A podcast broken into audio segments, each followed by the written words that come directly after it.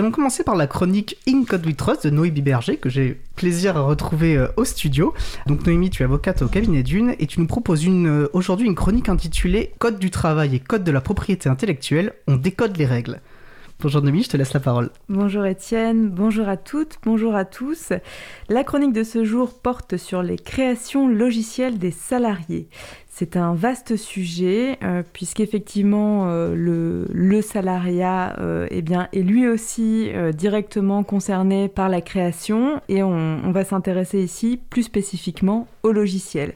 Donc les logiciels sont euh, des œuvres de l'esprit, euh, ils sont définis comme tels dans le code de la propriété intellectuelle. Et on va voir au travers de cette chronique que euh, eh il faut donc considérer le salarié comme soumis au Code du travail, mais aussi, on va le voir, il se voit appliquer un certain nombre de règles du Code de la propriété intellectuelle. Et on va essayer ici d'en décoder les règles. Je rappellerai que le salarié, euh, lorsqu'il est créateur, il est lui-même auteur et à ce titre, conformément au Code de la propriété intellectuelle, il va donc avoir euh, des droits qu'on appelle patrimoniaux et des droits qu'on appelle moraux. Les droits patrimoniaux vont être des droits d'exploitation et les droits moraux sont des droits qui euh, sont vraiment attachés euh, à sa personne. Et donc ce qui est intéressant de savoir, c'est que le, le, Code de la propriété intellectuelle prévoit que chaque auteur qui détient ses droits est en principe libre évidemment de les exploiter. Or, euh, ce qu'il faut retenir pour, euh, pour le salariat, c'est qu'il y a une règle qui est assez dérogatoire de ce qu'on connaît dans le Code de la propriété intellectuelle, qui est prévue à l'article L113-9 et qui prévoit que pour les salariés auteurs de logiciels, eh bien, les droits patrimoniaux sont dévolus directement à l'employeur. On a un article qui nous dit que donc, les droits patrimoniaux sur les logiciels et leur documentation, c'est important de le préciser, qui sont créés par un ou plusieurs employés dans l'exercice de leurs fonctions ou d'après les instructions de leur employeur, sont dévolus à leur employeur qui est seul habilité à les exercer. Donc ce qui signifie que l'auteur salarié d'un logiciel et de la documentation qui est associée est bien euh, soumis au code de la propriété intellectuelle voit ses droits patrimoniaux dévolus directement à l'employeur. Les droits moraux sont, eux, en revanche, conservé par l'auteur salarié. Là-dessus, il n'y a pas de spécificité. Si ce n'est qu'il faut quand même savoir que si l'auteur salarié va exercer ses droits moraux, il ne peut pas abuser de ses droits et ne pourrait pas, par exemple, essayer de contourner l'exercice des droits patrimoniaux par l'employeur en utilisant ses droits moraux. On a quelques cas dans la jurisprudence où on s'est rendu compte que ce n'était pas... Euh, que les, juridictions n'étaient pas euh, n'autorisaient pas en fait l'utilisation des droits moraux pour contourner euh, l'interdiction d'utiliser les droits patrimoniaux. En d'autres termes, il faut aussi retenir que s'agissant des salariés, évidemment, ils sont, ce sont ceux qui sont liés à un contrat de travail avec leur employeur. Alors souvent se pose la question en pratique des stagiaires, parce que c'est vrai que dans la majorité des entreprises, on a aussi des stagiaires. Ce qu'on aperçoit dans la pratique, c'est que les stagiaires sont quant à eux unis, liés avec euh, une société, une entreprise, avec une convention de stage, par une convention de stage. Et dans cette convention de stage, on peut retrouver certaines clauses qui viennent préciser des conditions de cession de droit, parce que là, en fait, comme on sort du régime lié aux salariés, eh bien, euh, on doit retrouver une clause de cession de droit qui est le principe de, dans le code de la propriété intellectuelle, c'est que tout auteur qui euh, euh, veut faire exploiter ses droits par l'intermédiaire d'un tiers doit les faire céder. Et c'est ce qu'on retrouve dans les conventions de stage. Alors c'est vrai que parfois, on est vraiment confronté à une difficulté d'interprétation de ces clauses qui sont pas toujours très, enfin en tout cas qui sont pas forcément très adaptées euh, à l'activité de la société dans laquelle le stagiaire intervient, et donc euh, ça nous amène à, souvent nous interroger sur les conditions de la validité d'une telle clause. Et c'est d'ailleurs pour ça que pour les salariés la règle est, assez différente, c'est parce que euh, à l'époque, euh, avant 1985 et avant l'intégration de cet article L113-9, euh, il fallait prévoir une clause de cession de droit quand on était salarié, qu'on travaillait dans une entreprise et qu'on créait des logiciels. Donc, euh, donc ça impliquait évidemment d'avoir euh, bah, des clauses de cession de droit très, précises. Ici, on peut se poser la question, est-ce que le fait que le Code de la propriété intellectuelle prévoit une cession automatique, est-ce que c'est suffisant? Est-ce qu'en tant qu'employeur, on peut se passer finalement dans le contrat de travail de prévoir une clause de cession de droit également? Ce qu'on voit dans les faits, c'est que les employeurs intègre toujours de manière systématique une clause aussi de cession de droit euh, sur les, logiciels qui sont créés par leurs salariés, parce que ça permet de clarifier d'une part l'intervention du salarié, puisque pour que euh, la session automatique s'applique, il faut que ce soit dans le cadre du travail, c'est-à-dire que le salarié va créer les logiciels dans le cadre de son temps de travail et aussi que ce soit dans le cadre de son activité normale. Exemple, on va prendre un comptable qui développe un logiciel. Son activité en tant que comptable, c'est évidemment de faire la comptabilité. Euh, en revanche, c'est vrai que s'il s'intéresse au développement et qu'il crée un logiciel, on peut se poser la question est-ce que le fait de l'avoir créé sur son temps de travail, est-ce que c'est de nature à rendre immédiatement la cession automatique des droits auprès de l'employeur ou est-ce qu'on va considérer qu'il est euh, lui-même euh, titulaire de ses droits patrimoniaux.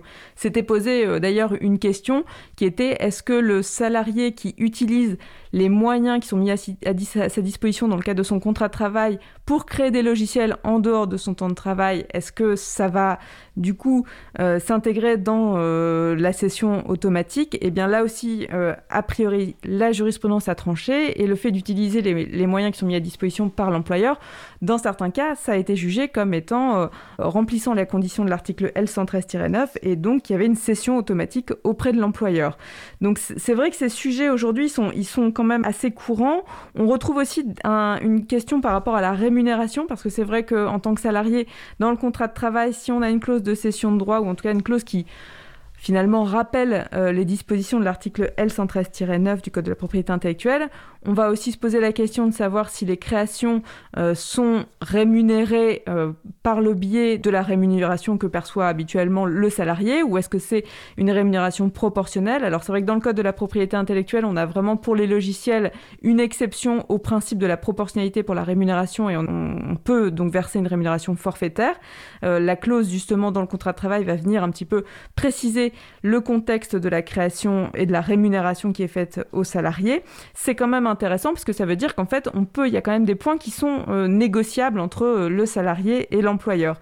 Et se pose aussi alors la question des logiciels libres, puisque en tant que euh, salarié auteur, eh bien, il peut être amené à contribuer au développement de logiciels libres, voire même à utiliser des logiciels libres. Et donc là, on voit dans la pratique, euh, dans, les sociétés où, où on va euh, euh, promouvoir les licences libres, les logiciels libres, que ce sont signés entre le, salarié et l'employeur ce qu'on appelle des contributor agreements, qui permettent un petit peu de clarifier les conditions de travail du, du salarié et comment il va participer aussi aux différents développements se pose aussi la question de savoir qui va pouvoir choisir la licence libre. Et c'est vrai que là, dans la majorité des cas, on voit quand même que c'est l'employeur qui euh, va choisir les modes de distribution. Ce qui est intéressant, c'est que pour les logiciels libres, il y a vraiment la possibilité d'avoir un débat et une discussion pour déterminer d'un commun accord ce qui est finalement la licence qui serait la, plus adaptée.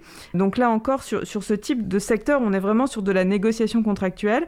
Alors il peut arriver de temps en temps qu'il y ait des différends, évidemment des différents qui portent euh, sur euh, des contestations par rapport justement à ces droits qui sont euh, ceux du salarié qui sont dévolus à l'employeur. Et là, qui est intéressant de noter, c'est que, et c'est un peu une vraie dérogation euh, au Code du travail, c'est qu'en principe, évidemment, toute difficulté qui intervient dans le cadre du contrat de travail est soumise au Conseil de prud'homme, si ce n'est qu'ici, en fait, comme on est sur euh, de la propriété intellectuelle, le Code de la propriété intellectuelle a prévu une dérogation et il prévoit que toutes contestations qui sont euh, fixées, enfin qui sont en lien avec l'article L113-9 seront portées devant le tribunal judiciaire du siège social de l'employeur et donc ce seront des juges qui sont euh, formés à la propriété intellectuelle, qui seront amenés à trancher euh, ces questions, ce qui est quand même euh, assez adapté parce que c'est quand même des, sujets qui sont très spécifiques et souvent ils vont ces juges-là vont être amenés à la fois à interpréter les articles du code de la propriété intellectuelle, mais également à interpréter aussi eh bien des clauses qu'on peut retrouver dans les contrats de travail, voire même parfois des conventions collectives. Et donc c'est vrai que c'est quand même important d'avoir une, une bonne connaissance euh, du secteur. Et donc voilà pour ces, pour ces sujets qui sont quand même assez, euh, assez courants euh, dans notre activité au quotidien, puisque c'est vrai que on est soit amené à travailler et donc à avoir un contrat de travail, et c'est important de connaître un petit peu bien les droits dont on dispose et qui sont prévus par, par le législateur. Voilà, j'en aurais terminé de cette chronique et j'étais ravie de vous, de vous retrouver.